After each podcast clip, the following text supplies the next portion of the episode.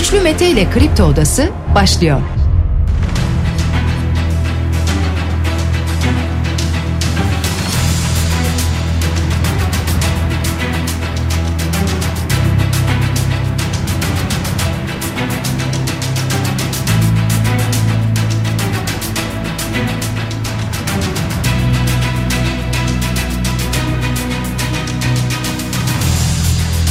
...2 Ocak pazartesi sabahından Kafa Radyo'dan Kripto Odası'ndan tüm Türkiye'ye yurt dışında bizi dinleyen dinleyicilerimize günaydın. Hepinize sağlıklı ve güzel bir gün dileyerek her sabah olduğu gibi programımıza başlıyoruz. Yeni yılda da ilk programımıza başlıyoruz sevgili dinleyiciler.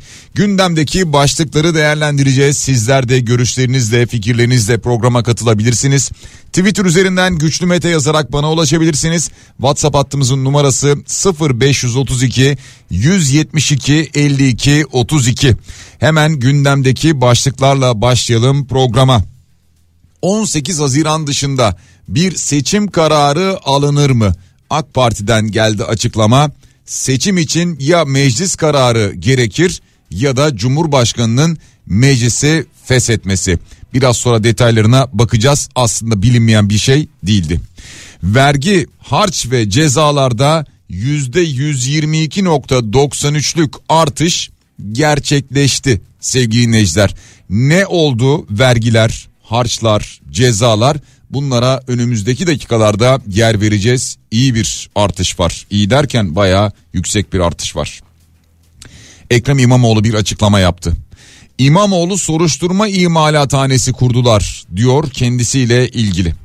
Detaylarına önümüzdeki dakikalarda yer vereceğiz. İstanbul'un enflasyonu aylık bazda arttı.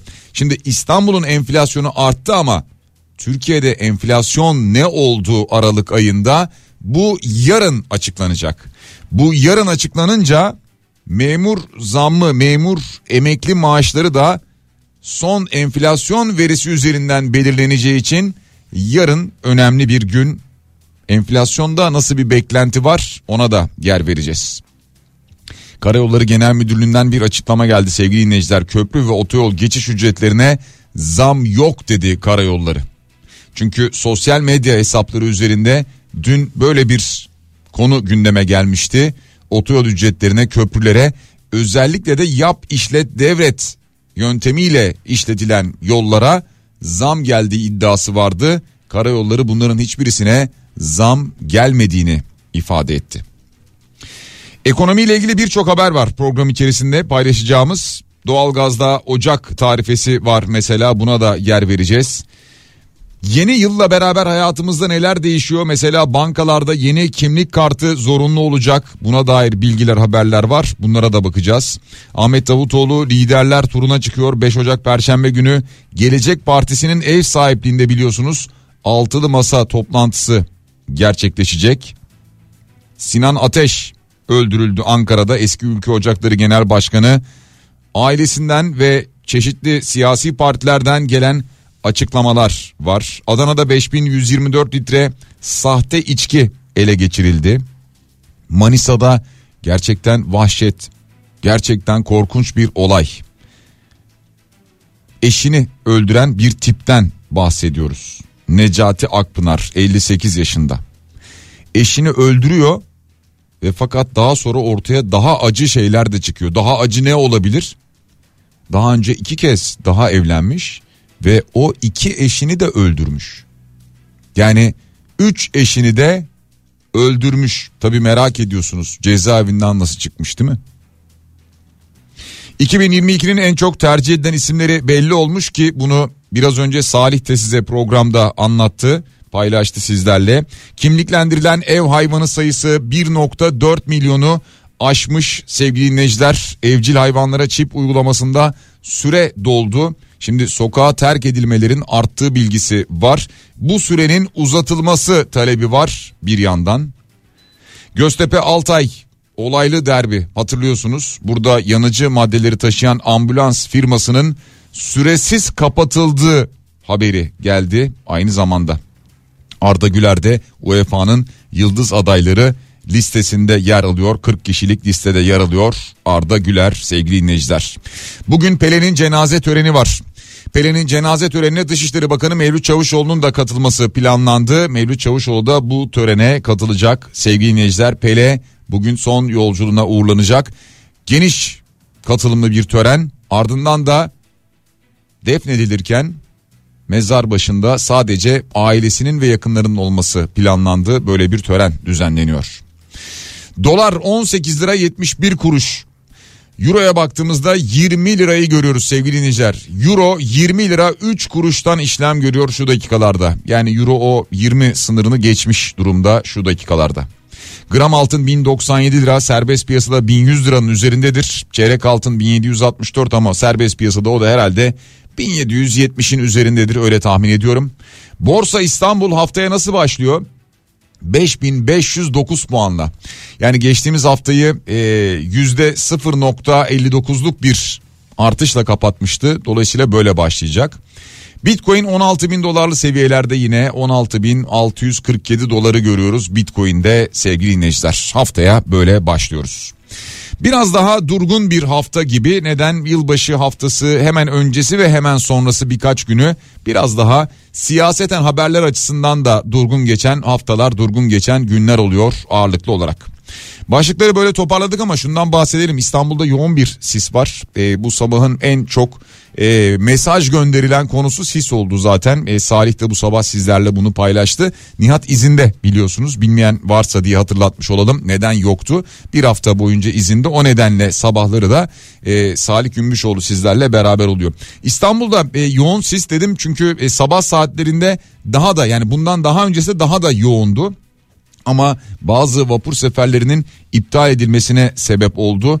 O nedenle Lütfen eğer e, şehir hatlarını kullanacaksanız vapur seferlerini kullanacaksanız iptal edildi mi edilmedi mi diye öncesinde bir kontrol etmenizde fayda var. Havalimanlarında Sabiha Gökçen tarafından gelen haberler vardı. Seferlerde aksama yaşandığına dair gelen bir bilgi vardı ki dediğim gibi sabah daha erken saatlerde daha yoğundu ama şu an yok mu? Halen daha şu an sis mevcut. İstanbul trafiği şu anda yüzde 49'u gösteriyor. Yüzde 49 yüzde 50 civarında İstanbul'da bir yoğunluk var. E tabi sisin şöyle bir etkisi oluyor. Vapur seferlerinde aksama veya iptal olunca işte bu durumda insanlar doğal olarak karayoluyla karşından karşıya geçmeye çalışıyorlar ki işte o nedenle de İstanbul trafiğinde bir yoğunluk şu dakikalarda yaşanıyor. Ee, gördüğüm kadarıyla Fatih Sultan Mehmet Köprüsü'nün yoğunluğu neredeyse neredeyse Ataşehir'den başlıyor diyebiliriz. O Ataşehir'i geçtikten sonra aslında başlıyor. Şöyle söyleyeyim Ümraniye'den sonra daha yoğun. Evet şu an biraz daha yakından bakınca Ümraniye'den sonra daha yoğun. Ee, birinci köprüye baktığımızda birinci köprünün yoğunluğu da yine Çamlıca rampasından itibaren başlıyor sevgili dinleyiciler. Köprünün geçişi biraz daha rahat birinci köprüde ama gelebilmek oraya ulaşabilmek biraz daha zor. Bilhassa e, bağlantı yolları bir hayli yoğun şu dakikalarda. Evet e, gündemdeki başlıkları böylece toparladık biraz detaylandıracağız şimdi. Bu sabah saatlerinden gelen bir haber vardı. Caddebostan'da yat limanında tekneler alev alev yandı. 6 teknenin kullanılamaz hale geldiği bilgisi var. Tabi bilinmiyor. Yani yangın tam olarak neden çıktı bu bilinmiyor. Ama 6 tekne yandı Bostancı sahilinde yat limanında sevgili dinleyiciler. Ee, bir yandan oradan gelen görüntüler var. Televizyonlarda zaman zaman bu görüntüleri şu dakikalarda gösteriyorlar. Ne dedik programın başında? AK Parti'den seçim tarihine ilişkin bir açıklama var dedik. Şimdi 18 Haziran'da olmayacak muhtemelen seçim. Yani bu artık tahmin ediliyor. 18 Haziran'dan önceki bir tarihte olacak. Ama hangi tarihte olacak? E, çünkü bu noktada muhalefetin bir eleştirisi var, bir beklentisi var. Diyorlar ki biz işte 6 Nisan olsun e, o tarihten sonrasını kabul etmeyiz. Çünkü burada sebep de şu biliyorsunuz geçtiğimiz yıl çıkarılan yeni bir seçim yasası var. Bu yasanın yürürlüğe girmesi için üzerinden bir sene geçmesi gerekiyor. İşte muhalefet diyor ki bu yasa yürürlüğe girmeden seçim yapılsın. İktidar partisi istiyor ki seçim yasası yürürlüğe girdikten sonra seçim yapılsın. O nedenle şu anda böyle bir problem var. Yani bir tarih üzerinde mutabık kalınamıyor kalınamaz konuşulmuyor zaten bunun üzerine. Şimdi bildiğimiz bir şeyi aslında AK Parti Genel Başkan Yardımcılarından Hamza Dağ söylüyor. Bildiğimiz bir şey diyorum o da şu hep konuşuluyordu çünkü. Nasıl olacak seçime gidiş? E, doğal olarak bir tanesi mecliste 360 milletvekili veya işte daha fazlası karar alacak. Diyecekler ki işte şu tarihte seçime gidilsin diye seçim tarihini değiştirdik şu tarih olsun diyecekler. Çıkar mı çıkmaz mı bu 360 ve üstü? Ha olmadı Cumhurbaşkanı meclisi feshedebilir. Bir ara bu da çok konuşuldu. Ee, Cumhurbaşkanı meclisi fesheder yeni bir seçim dolayısıyla tarihi belirlenir buna göre hareket edilir. Ve hatta ve hatta deniyordu ki e, işte Cumhurbaşkanı'nın yani Cumhurbaşkanı demeyelim de Erdoğan'ın bir kez daha aday olabilmesi için işte yasal olarak bir meclis fesi yeniden seçime gitme kararı bu bir yöntem olabilir deniyordu mesela. Bu da bir yöntem olabilir önümüzde bu da var. Yani bunu da AK Parti Genel Başkan Yardımcısı Hamza Dağ söylediğine göre 18 Haziran değil de başka bir tarih olacaksa bu yöntemler uygulanabilir dediğine göre AK Parti'nin masasında da en azından seçimle ilgili böyle bir programlama olabileceğini, planlama olabileceğini anlamış oluyoruz. Ve devam ediyoruz sevgili dinleyiciler. Şimdi herkesin merak ettiği konu, herkesin demeyelim ama emeklilikte yaşa takılanların merak ettiği konu acaba yasa ne zaman yürürlüğe girecek? Şimdi e, bu hafta meclis yarın itibariyle açılacak. Meclis Genel Kurulu 2023'ün ilk toplantısını yani yarın 3 Ocak Salı günü gerçekleştirecek. Ee, iddia o ki şimdi tabi bazı başlıklar var ama yani EYT ile beraber başka başlıklar da var ama Meclis Araştırma Komisyonu'nun kurulması bekleniyor. Mesela çocuk istismarının önlenmesi için böyle bir teklif verilmişti. Bunların gündeme gelmesi bekleniyor ama bunlarla beraber emeklilikte yaşa takılanlar düzenlemesinin de yine meclisin gündemine gelmesi bekleniyor sevgili dinleyiciler. Dolayısıyla bu da meclisin gündemine gelecek. Burada bir bunun üzerine belki konuşmalar yapılacak, oylamalar yapılacak, gerçekleştirilecek. Ardından bunun meclisten geçmesi lazım. Türkiye Büyük Millet Meclisi'nden geçecek. Geçtikten sonra Cumhurbaşkanı'nın önüne gidecek, imzalanacak ve tamamen artık yasalaşmış olacak resmi gazetede yayınlandıktan sonra. Ama en çok merak edilen konu şu. E tamam meclisin gündemine diyelim yarın geldi. Yarın öbür gün neyse bu hafta diyelim ki geçti. Bu hafta değil önümüzdeki hafta geçti ama geçti. Peki yürürlüğe girme tarihi ne olacak? 1 Ocak mı olacak? Yani dolayısıyla e, siz buna Ocak sonunda da Şubat başında da başvursanız ocağın maaşını alabilecek misiniz? Yoksa şöyle mi denecek? İşte başvurular alınacak 1 Şubat'tan itibaren geçerli olacak mı denecek. Dolayısıyla ilk maaş Şubat sonu mu alınabilecek? Şu anda en çok merak edilen konulardan bir tanesi de bu. Ee, merak edenler var. Neden SGK önünde kuyruklar oluştu geçtiğimiz hafta bu başvuru kuyrukları mıydı? Hayır bunlar başvuru kuyruğu değildi. Çünkü daha yasalaşmadı bir kez daha söyleyelim. O kuyruklar neden oluştu? İşte geçmişe dair bu borçlanmaları yapabilmek için. Örneğin askerlik süreci gitti diyelim ki 12 ay 16 ay 18 ay neyse askerlik yapmış zamanında bu sürecin borçlanmasını veya doğum izni dönemi borçlanmasını yapabilmek için insanlar gittiler. E peki şimdi gidemezler mi? Giderler ama %54 %55 daha fazla ödeyecekler o borçlanmayı. O nedenle bu geçtiğimiz hafta böyle kuyruklar oluştu. Hatta ben de şunu söyledim bir kez daha söylüyorum. Yani insanlar bu borçlanmalarını evet daha önce tamamlayabilirlerdi başvurularını yapabilirlerdi doğru ama bu EYT düzenlemesi aralığın son günlerine kalınca e vatandaş sıkıştı 2-3 günde tamamlayamadı bu borçlanmaları SGK son gün cumartesi günü bile çalışıyordu. Bunu acaba uzatma imkanı yok mu? Tabii ki borçlanma başvurusunu şu anda da yapabiliyorsunuz ama şu %54'lük %55'lik zamsız uzatma imkanı yok mu mesela Şubat sonuna kadar? Dense iki ay daha e, biz bunu bu eski bedeller üzerinden uzattık. E çünkü son üç güne bırakınca bu işi bunun açıklamasını e, insanlar da doğal olarak o güne kadar başvurularını yapmamışlar. Neyse EYT düzenlemesi bu hafta mecliste olacak netice itibariyle. E, EYT düzenlemesi olacak ama bir yandan şunu da söyleyelim memur ve emekliler Şimdi maaşları ne olacak diye bekliyorlar. Yapılacak zammı bekliyorlar. Ne oranda bir zam gelecek onu da söyleyelim. Şimdi e, enflasyon verisi yani Aralık ayının enflasyon verisi 3 Ocak tarihinde açıklanacak. Yani yarın açıklanacak. Şimdi bu gelecek olan enflasyon verisine göre bir memur ve emekli maaşında artış gerçekleşecek. Öncelikle şunu söyleyelim.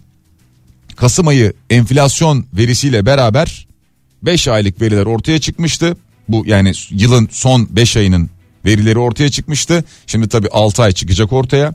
Ama 5 aylık SSK ve Bağkur emekli zammı %14.04'e işaret ediyordu.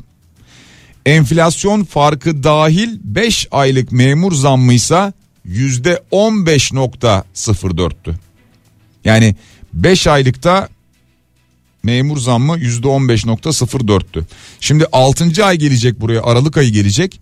Buradan sonra ne olur bu oran 15 16'ya mı çıkar? 17'ye mi çıkar onu bilmiyoruz göreceğiz. Ama böyle bir zam oranı muhtemelen olacak gibi görünüyor. Fakat tüm bunlarla beraber memurların emeklilerin refah payı beklentisi var aynı zamanda. Diyorlar ki biz ayrıca bunun üzerine bir refah payı beklentisi içerisindeyiz diyorlar. Yani şöyle düşünün mesela e, bir emekli düşünün emeklinin aldığı diyelim ki maaş 9 bin lira. Şu an asgari ücretle işe sıfırdan başlayan birisinin aldığı maaş alacağı maaş 8506 lira. Yani emekli senelerce çalışmış 20 sene 25 sene neyse çalışmış primini ödemiş. Emekliliğe hak kazanmış. Ki eski dönemlerin emeklilerinin yaş sınırı da vardı biliyorsun. O yaşlardan emekli olmuşlar. Şimdi e, 9 bin lira mesela maaş yatıyor ama asgari ücret 8506 lira. Yani aradaki makas iyice daralmış durumda. Bunun arttırılması o refah payının dolayısıyla artırılması gerekmiyor mu? Gerekiyor. Cumhurbaşkanı Erdoğan'ın bir açıklaması vardı çünkü. Ülkemizin zenginliği ne? Çalışanlar başta milletimizin her kesimine yansıtmakta kararlıyız. Memur ve emekli maaş artışlarını da bu yaklaşımla yapacağız diyordu.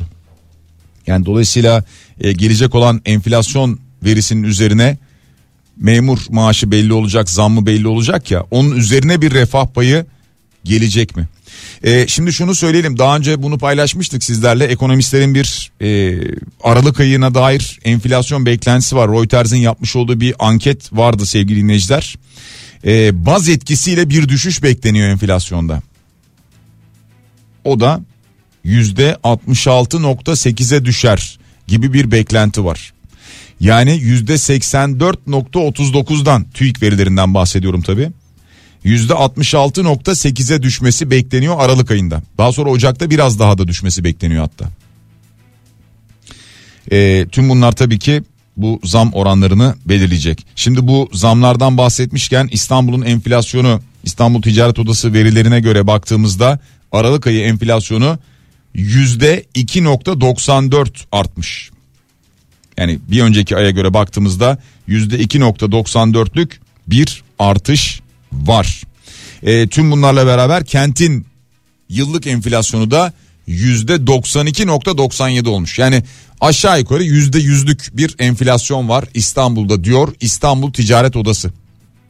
Yani her şey iki katına çıktı. Yani kontrol edilen ürünler bakılan ürünlere bakıldığında hizmetlere iki katına çıktı diyor.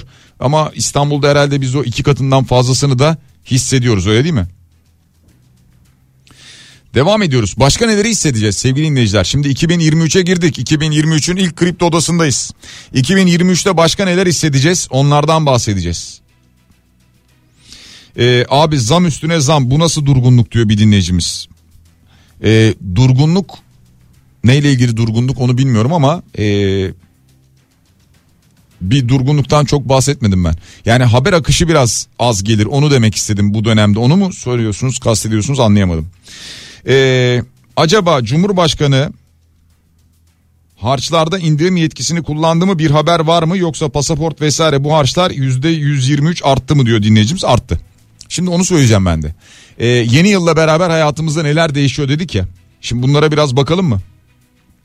Mesela B sınıfı ehliyet almak isterseniz 2489 lira.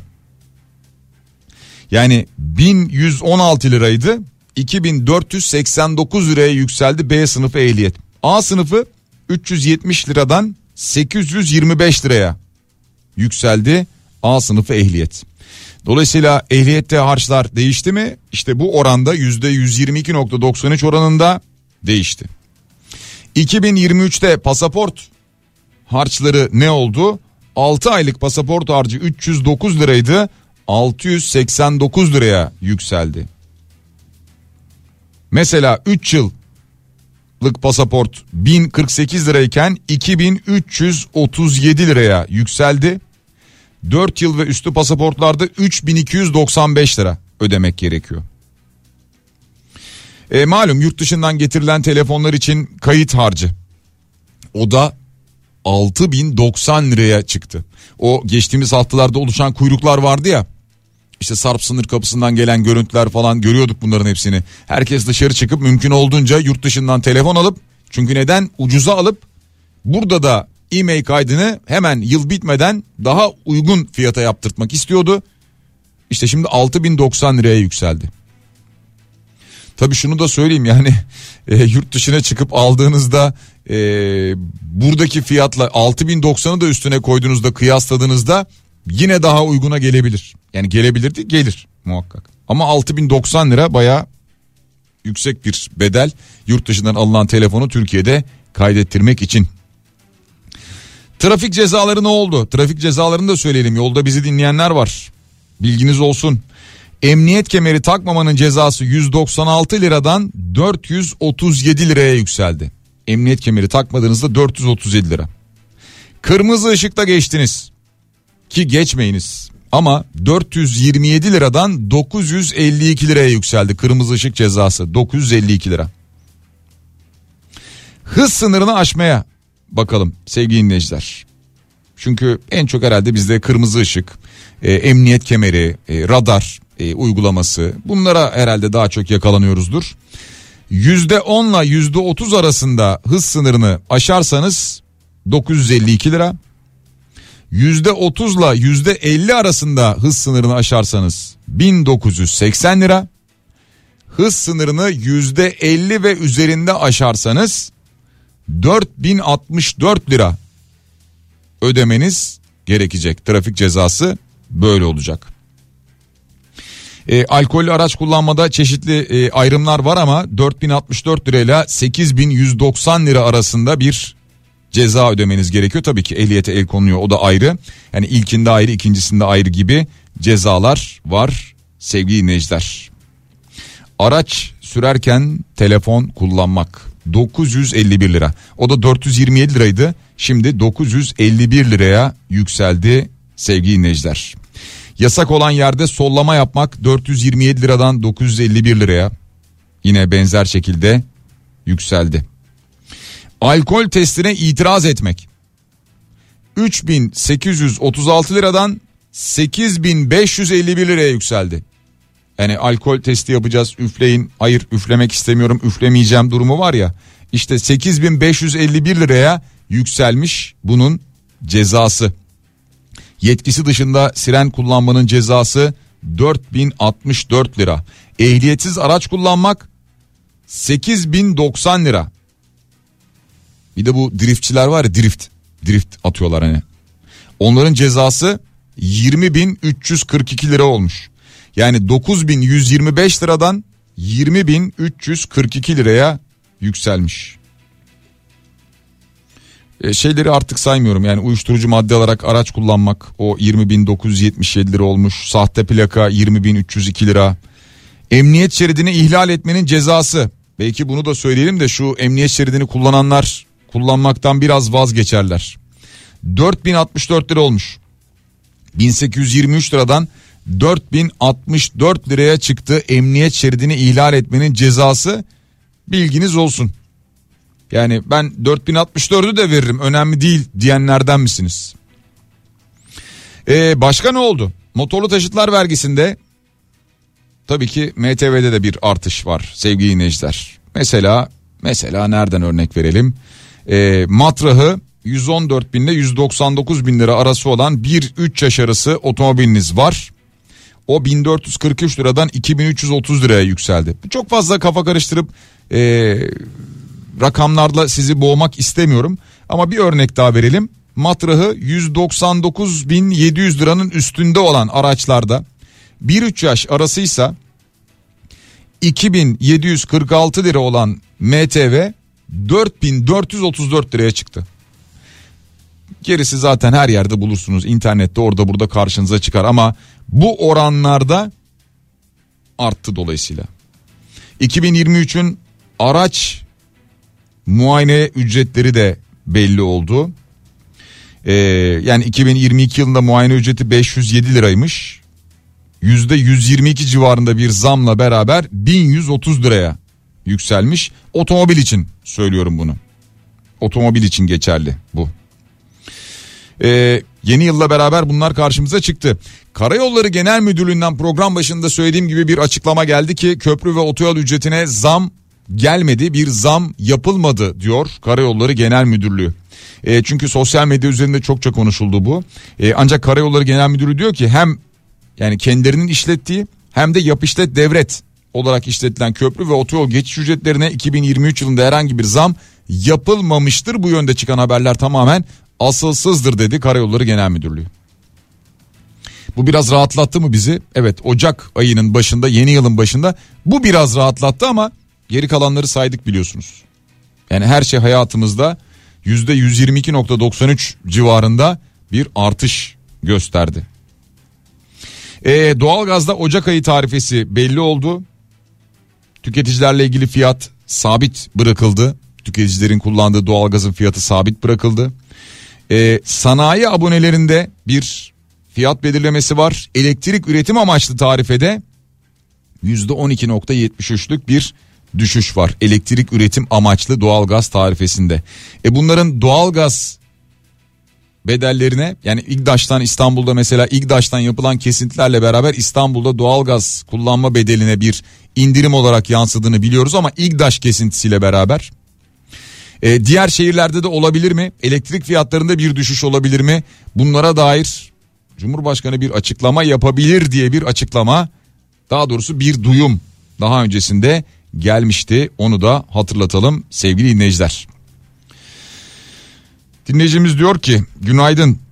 Daha 2023'e girmeden çocuğumun okulundan zam oranlarını bildirdiler. Yüzde 190 zam istediler. Ne yapacağımızı bilemedik. Allah yardımcımız olsun. Devlet bize bu zammı vermiyor ki. Ben de özel okula bu kadar para vereyim diyor gönderdiği mesajda. Yüzde 190 mı artış istediler okuldan? Yüzde 190 yani neredeyse 3 katını istiyorlar yani mesela diyelim ki 100 bin lira ödüyordunuz 300 bin lira mı istiyorlar şu anda aşağı yukarı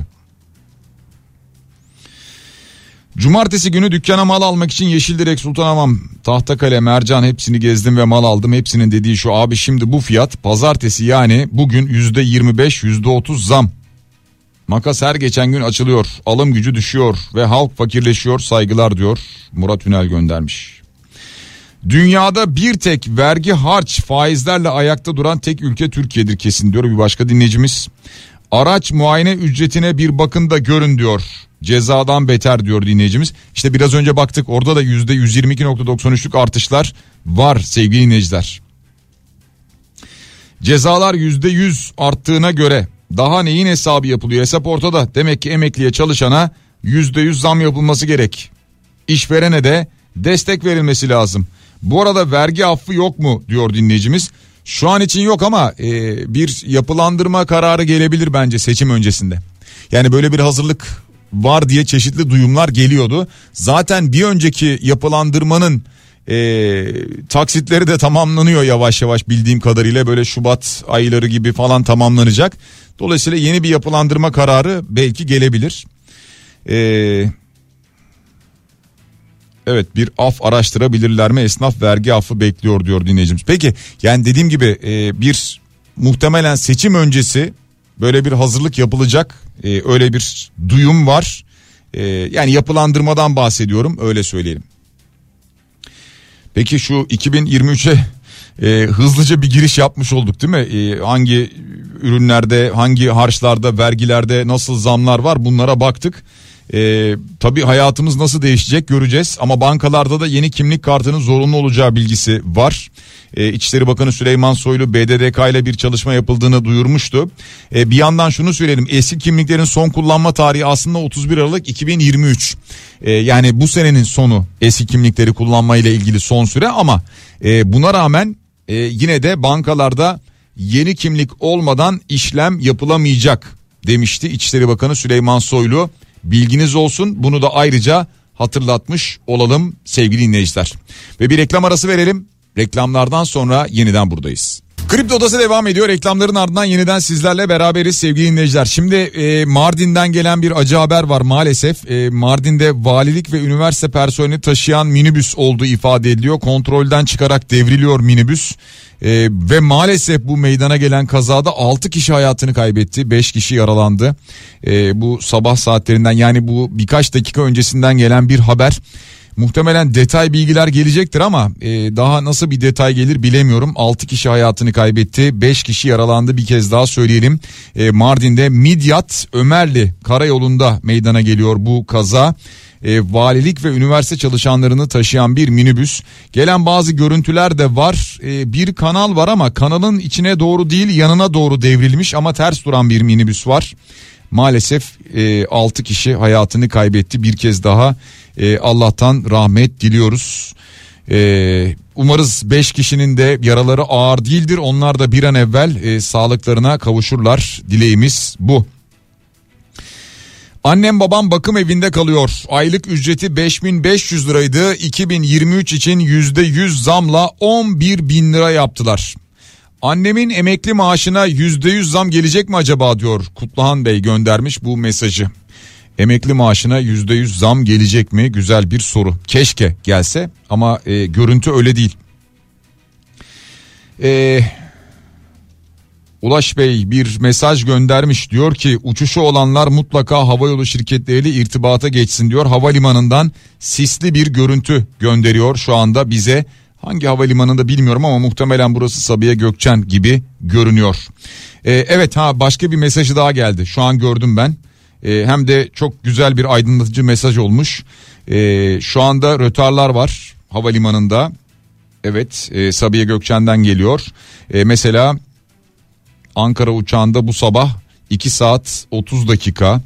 Ee, Ordu Giresun uçağında 2 saat 50 dakika, Kayseri uçağında 3 saat 20 dakika, İzmir uçağında 4 saat 50 dakika. Ama bu gecikmeler devam ediyor. Yani halen daha devam ediyor. Mesela şöyle söyleyeyim. E, 10.30 İzmir uçağı 1 saat 25 dakika rötarlı. Tabii şimdi bu sabah saatlerinde sisin meydana gelmesi, e, olumsuz bu hava koşulu ilk uçuşları aksatınca bu neredeyse bütün güne kadar yayılıyor. E, bir defa öğleden sonraya kadar gider bu. E, öğleden sonra muhtemelen bir takım düzenlemeler yapılacaktır ama e, bir uçuşunuz varsa özellikle Sabiha Gökçen Havalimanı'nda öncesinde bir kontrol etmenizde fayda var. Çünkü rötara görebilirsiniz en azından orada. Erken saatlerde gitmemiş olursunuz. E, havalimanında beklemek yerine e, başka bir şekilde vakit geçirip havalimanına gidebilirsiniz. Devam ediyoruz sevgili dinleyiciler. Ee, Ahmet Davutoğlu liderler turuna çıkıyor. Neden bu tura çıkıyor? Çünkü 5 Ocak tarihinde altılı masa toplantısı var. Perşembe günü bu perşembe gerçekleşecek toplantı. Ahmet Davutoğlu'nun yani Gelecek Partisi'nin ev sahipliğinde gerçekleşecek. Biliyorsunuz bu e, ev sahipliği yapan siyasi partilerin genel başkanları öncesinde bir nezaket ziyaretinde bulunuyor ki Ahmet Davutoğlu daha önce böyle bir tur attı. Bir kez daha böyle bir e, tur yapacağı bilgisi var. E, bugün Kemal Kılıçdaroğlu, Meral Akşener ve Temel Karamollaoğlu ile görüşecek. Gelen bilgilerden bunu anlıyoruz. Yarın diğer görüşmelerini gerçekleştirecek. Burada bir e, 5 Ocak tarihinde aday çıkar mı? Hayır buradan yine muhtemelen bir aday çıkmayacak ama en azından burada bir e, politika yol haritası ortaya çıkartılacak. Denecek ki işte 8-9 maddede 10 maddede neyse işte bizim e, dış politikamız bu olacak. Güvenlikle ilgili mesajımız bu olacak. Mesaj demeyelim de yol haritamız bu olacak gibi bir takım başlıklar ortaya çıkarılacak. Ve denecek ki aslında bunu uzun süredir söylüyor altılı masa. Denecek ki aday kim olursa olsun bizim adayımız kim olursa olsun önemli olan bizim için bu politikalardır. Bunun doğrultusunda ilerlenecek. Aday A olmuş, B olmuş, C olmuş fark etmez. Önemli olan bu politikalar işleyecek. Kim olursa olsun denecek. Muhtemelen buna dair böyle bir açıklama gelecek e, bu toplantının ardından sevgili dinleyiciler. Öyle tahmin ediyoruz. Yani bu geçiş süreci, yol haritası. Bir defa mesela şu da var tabi. Deniyor ya parlamenter sisteme geçiş ve güçlendirilmiş parlamenter sistem. Ya şöyle düşünün. Bu mecliste oy sayısı yeterli olacak mı olmayacak mı? Oy sayısı yeterli olursa tamam ama olmazsa referandum mu? İşte hiç mi yeterli olmadı? Bu durumlarda neler yapılacak? Tüm bunların hepsi e, konuşulacak bu masada öyle tahmin ediyoruz. E, yine ortak politikalar programı sonuç metinleri muhtemelen bu toplantıda ortaya çıkacak gibi görünüyor sevgili dinleyiciler.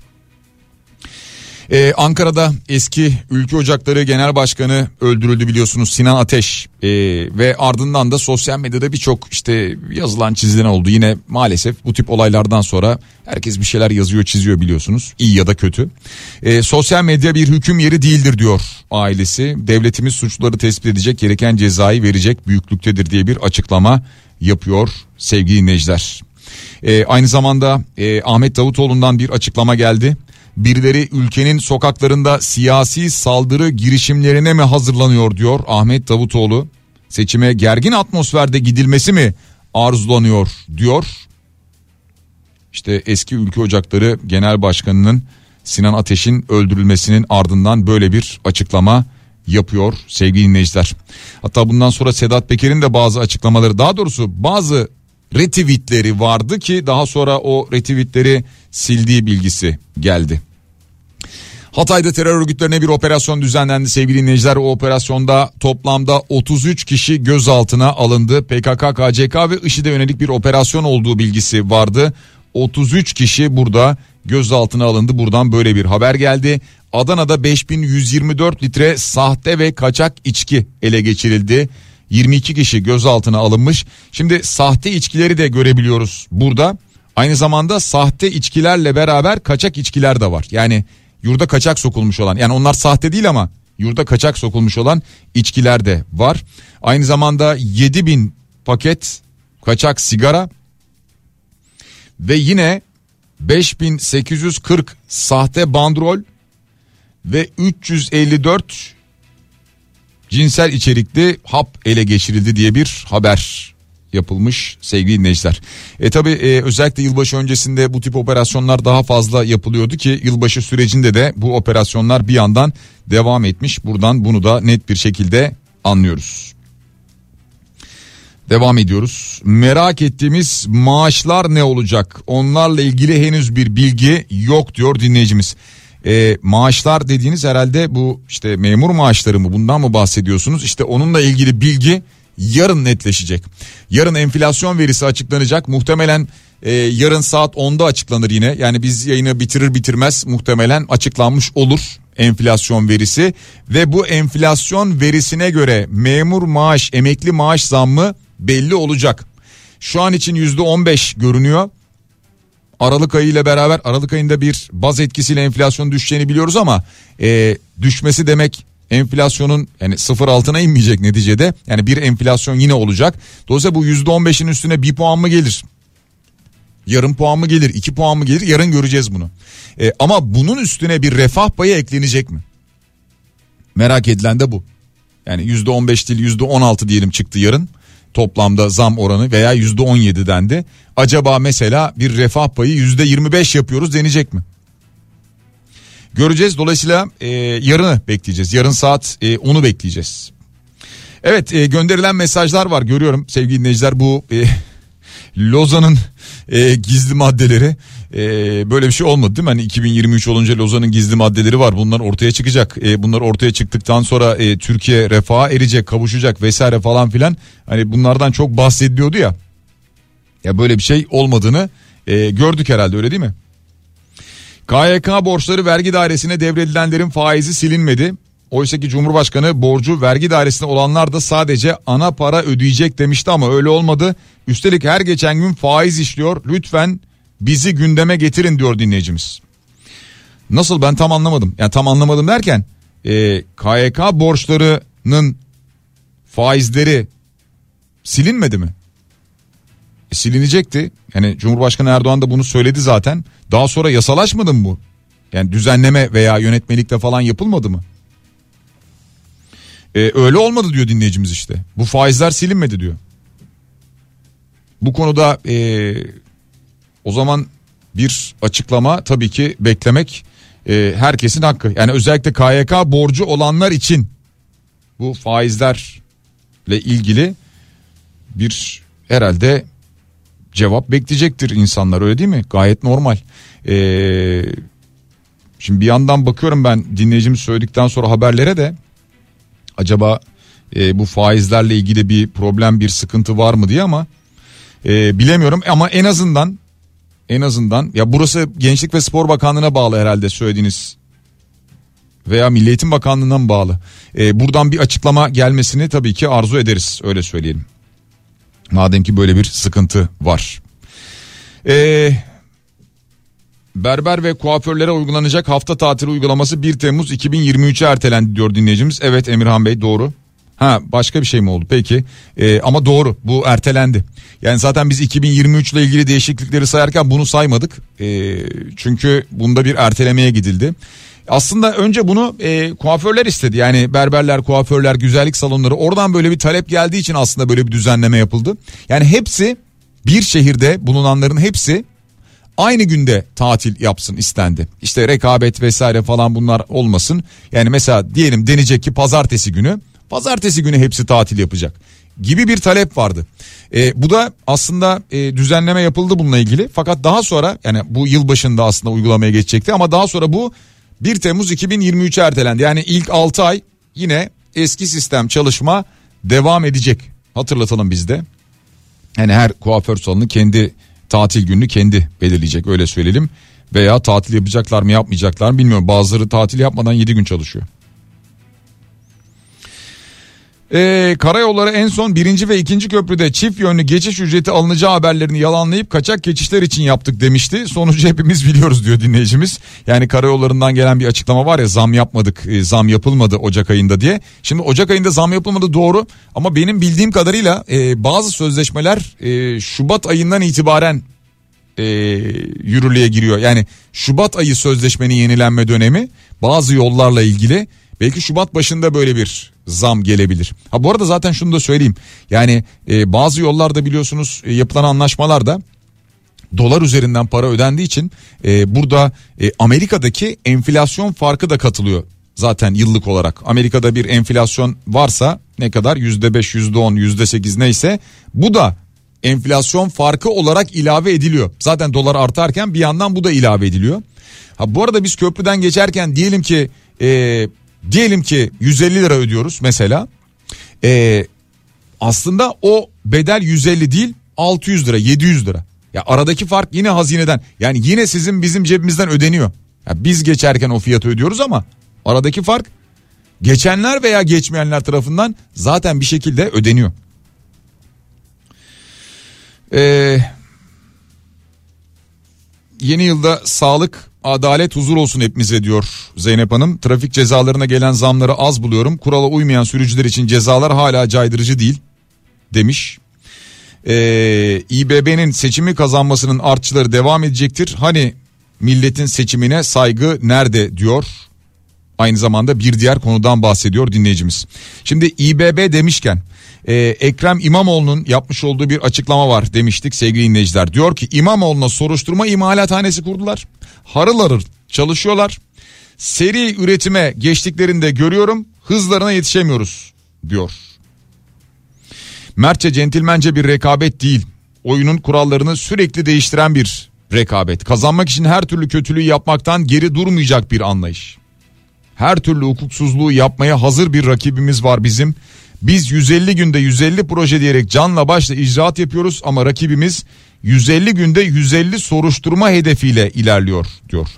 E, Balta Limanı'nda biyolojik atık su arıtma tesisi açılış töreni vardı. E, bu törene katıldı e, İstanbul Büyükşehir Belediye Başkanı Ekrem İmamoğlu.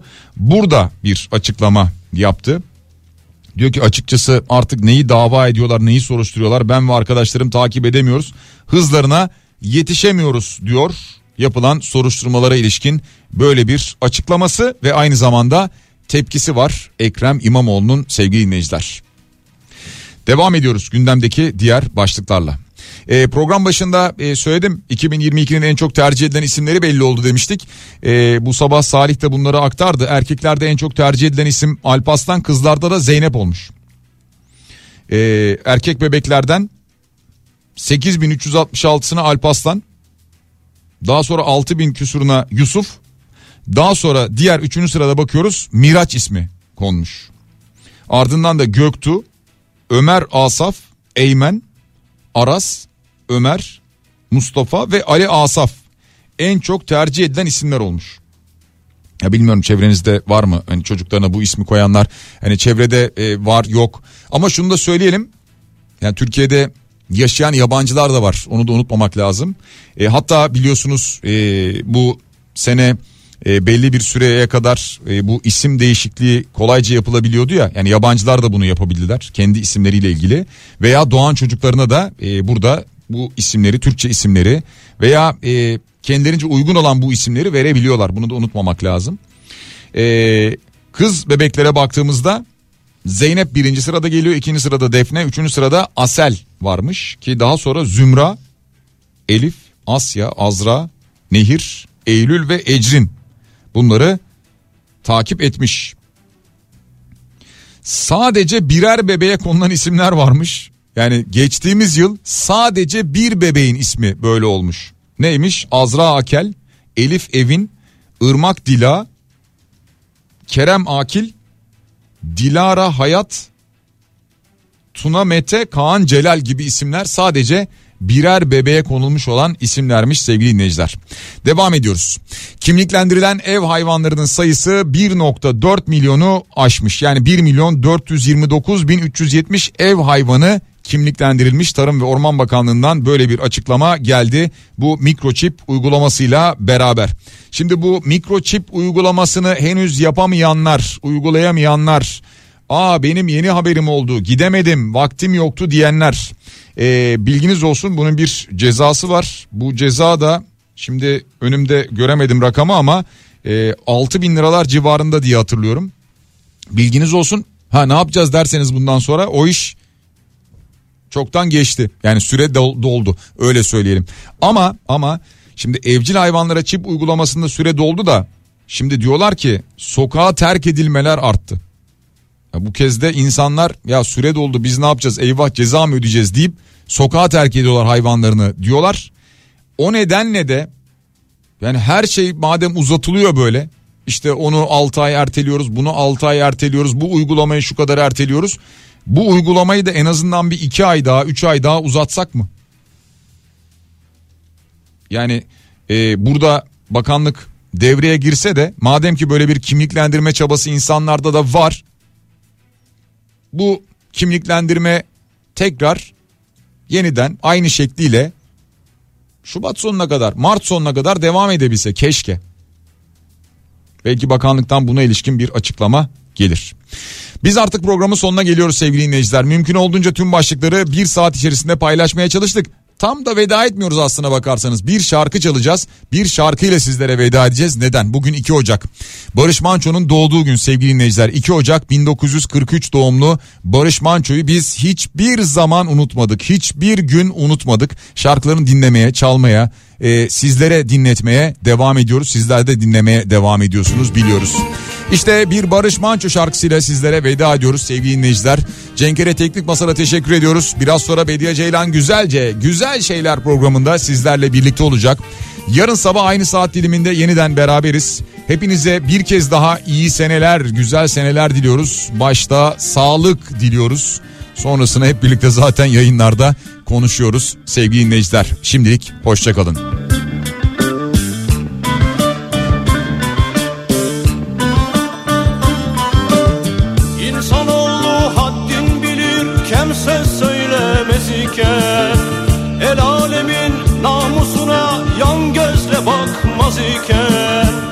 Sofra kurulmuş ki Halil İbrahim adına Ortada bir tencere Boş mu dolu mu bilen yok. Bir sofra kurulmuş ki Halil İbrahim adına Ortada bir tencere Boş mu dolu mu bilen yok. Buyurun dostlar buyurun Halil İbrahim sofrasına. Buyurun dostlar buyurun Halil İbrahim sofrasına. Buyurun dostlar buyurun. Halil İbrahim sofrasına.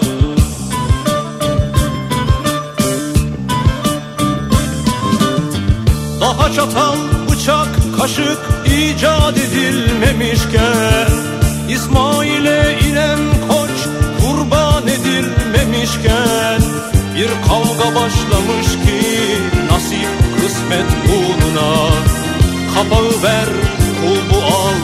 Kurbanı hiç soran yok. Bir kavga başlamış ki nasip kısmet uğruna Kapağı ver kulbu al. Kurbanı hiç soran yok. Buyurun dostlar buyurun. Halil İbrahim sofrasına. Buyurun dostlar buyurun. Halil İbrahim sofrasına Buyurun dostlar buyurun. Halil İbrahim sofrasına.